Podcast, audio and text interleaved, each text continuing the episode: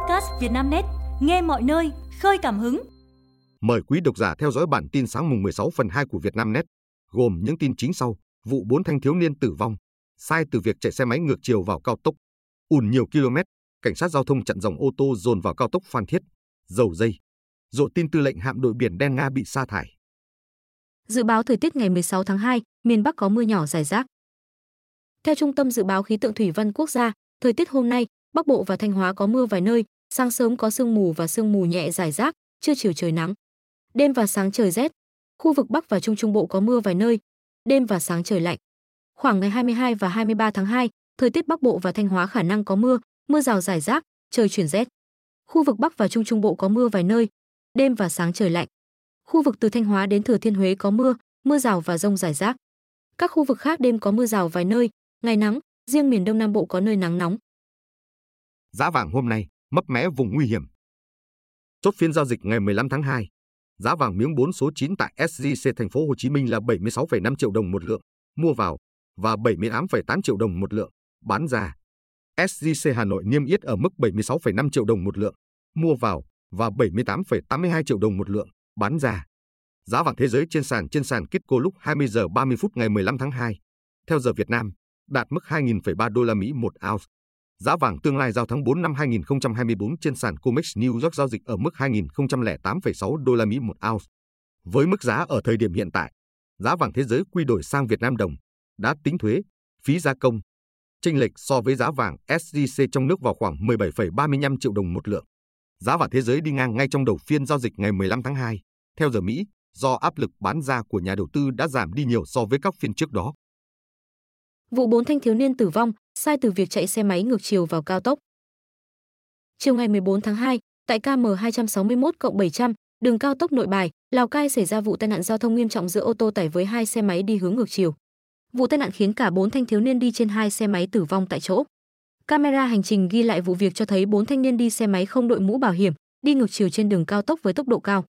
Trao đổi với phóng viên Vietnamnet về những vấn đề pháp lý liên quan đến vụ tai nạn, tiến sĩ, luật sư Đặng Văn Cường, đoàn luật sư thành phố Hà Nội cho biết, đường cao tốc là đường dành riêng cho xe cơ giới, nghiêm cấm xe mô tô, xe gắn máy đi vào đường cao tốc. Việc xe máy đi vào đường cao tốc theo cách đi ngược chiều thì không khác nào hành động tự sát. Vụ tai nạn giao thông khiến 4 người tử vong trên đường cao tốc Nội Bài Lào Cai là vụ việc nghiêm trọng. Cơ quan chức năng sẽ vào cuộc xác minh, làm rõ nguyên nhân, đặc biệt làm rõ yếu tố lỗi của những người điều khiển xe máy và ô tô nếu có. Trước tiên, đối với hai người chạy xe máy ngược chiều trên đường cao tốc, theo luật sư Đặng Văn Cường, đây là hành vi vi phạm pháp luật. Người thực hiện hành vi này mà chưa gây ra vụ tai nạn nào thì cũng đã bị xử phạt vi phạm hành chính theo quy định tại điều 6, Nghị định 100/2019 NDCP. Ngoài ra, trường hợp người điều khiển xe máy gây tai nạn còn sống nhưng chưa đủ tuổi chịu trách nhiệm hình sự, sẽ xem xét trách nhiệm pháp lý của người đã giao phương tiện để xử lý theo quy định của pháp luật, luật sư Đặng Văn Cường nhấn mạnh. Ùn nhiều km, cảnh sát giao thông chặn dòng ô tô dồn vào cao tốc Phan Thiết, dầu dây. Tối ngày 15 tháng 2, lượng ô tô từ các tỉnh và thành phố Hồ Chí Minh tăng cao đột biến khiến cho cao tốc Phan Thiết, dầu dây quá tải.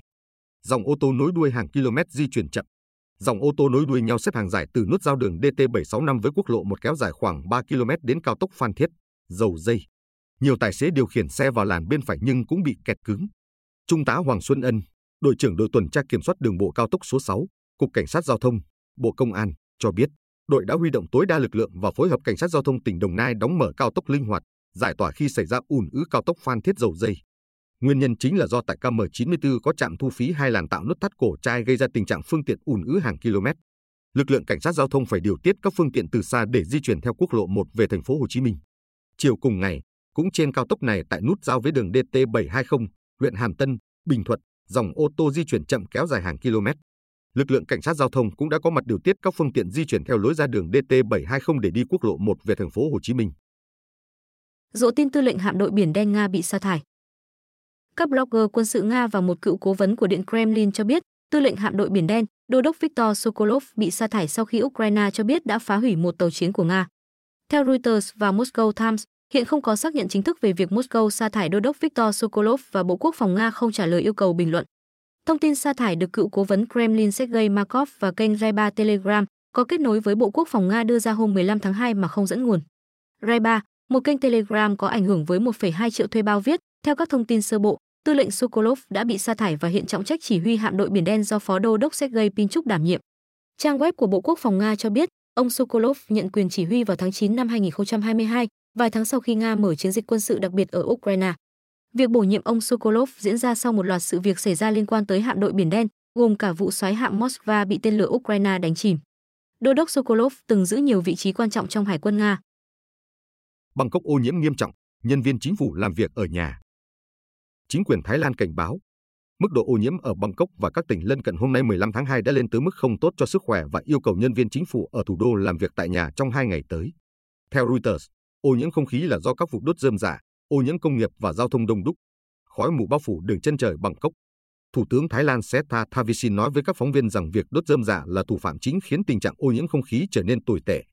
Tuy nhiên, nhà lãnh đạo này nói thêm khoảng 1 phần 4 lượng ô nhiễm là do xe cộ, một yếu tố chúng ta có thể kiểm soát. Trang web theo dõi chất lượng không khí của Thụy Sĩ IQE cho biết, mức độ hạt mịn ở thủ đô Bangkok của Thái Lan cao hơn 15 lần so với mức khuyến nghị của Tổ chức Y tế Thế giới, khiến nơi đây trở thành thành phố ô nhiễm thứ 8 trên thế giới trong ngày hôm nay 15 tháng 2. Tài xế xe ôm con Pong Poprakun, 57 tuổi, cho biết mọi chuyện trở nên tồi tệ hơn vì có quá nhiều khói mù. Tôi cảm thấy ngứa mắt vì có nhiều bụi và khó thở. Nhằm hạn chế ô nhiễm do giao thông, Thống đốc Bangkok Chachchat Sitipul đã yêu cầu nhân viên tại các cơ quan của chính quyền Bangkok làm việc tại nhà và khuyên các nhân viên khác cũng nên làm như vậy. Ông Sitipul cho biết một số khu vực trong thành phố có mức độ ô nhiễm cao và chính quyền sẵn sàng quản lý tình hình. Sự thật bệnh tình Quách Phú Thành ngày càng nghiêm trọng. Trang China Press đưa tin Quách Phú Thành tham dự buổi tiệc lễ tình nhân cùng bạn bè ở Malaysia tối ngày 14 tháng 2. Đây là lần đầu tài tử tham dự sự kiện sau hình ảnh ốm yếu, cần bạn diễn Lâm ra đống dìu bước tại buổi họp báo quảng bá phim Lâm thời kiếp án Rodner Roll 2024 ngày 3 tháng 2. NG Payling, Joan, người tổ chức buổi tiệc gặp mặt, chia sẻ video về khoảnh khắc gặp nam diễn viên khi anh xuất hiện tại sân bay Kuala Lumpur, Malaysia. Trong video, Quách Phú Thành mặc vest, đội mũ lưỡi chai và đeo kính. Nam diễn viên tươi tắn chào hỏi các người hâm mộ và nhanh chóng thay trang phục để cùng bạn bè đến nhà hàng. dáng đi của anh được nhận xét nhanh nhẹn và chắc chắn. Tinh thần tốt, cử chỉ khỏe khoắn của nam diễn viên nhanh chóng nhận được sự quan tâm của khán giả. Màn tái xuất đã dập tắt những đồn đoán bệnh tình ngày càng nghiêm trọng của nam diễn viên. Ở tuổi 59, Quách Phú Thành vẫn thể hiện phong độ mạnh mẽ và sức khỏe dồi dào khi liên tục đóng phim và thực hiện các buổi biểu diễn âm nhạc. Nam nghệ sĩ còn cởi áo khoe cơ bắp, thân hình rắn chắc trên sân khấu. Do đó, việc Quách Phú Thành bị bệnh, đi không vững làm công chúng bất ngờ. Họ xôn xao khi nghe tin Quách Phú Thành không thể xuất hiện trong các buổi quảng bá tiếp theo. Hồi đầu tháng 2, Quách Phú Thành được chẩn đoán mắc bệnh về tai vì bị đau đầu, chóng mặt, buồn nôn. Các bác sĩ khuyên Sao Hoa Ngữ nghỉ ngơi giữ gìn sức khỏe và đặc biệt không nên đi máy bay. Do đó, Quách Phú Thành phải hủy bỏ hoạt động quảng bá phim ảnh. Anh cũng kín tiếng sau khi sức khỏe yếu đi. Phòng khách sạn view ngắm đàn lợn quý hiếm, giá hơn 30 triệu đồng mỗi đêm. Du khách sẽ phải trả 8.888 nhân dân tệ, tương đương với 1.230 đô la Mỹ, hay tương đương 30,7 triệu đồng, cho một phòng khách sạn với tầm nhìn về hướng đàn heo quý hiếm và có giá trị cao của người Trung Quốc. Quý độc giả vừa nghe bản tin podcast thời sự tổng hợp sáng mùng 16 phần 2 của Vietnamnet, được thể hiện qua giọng đọc AI của VB. Mời quý vị và các bạn chú ý theo dõi.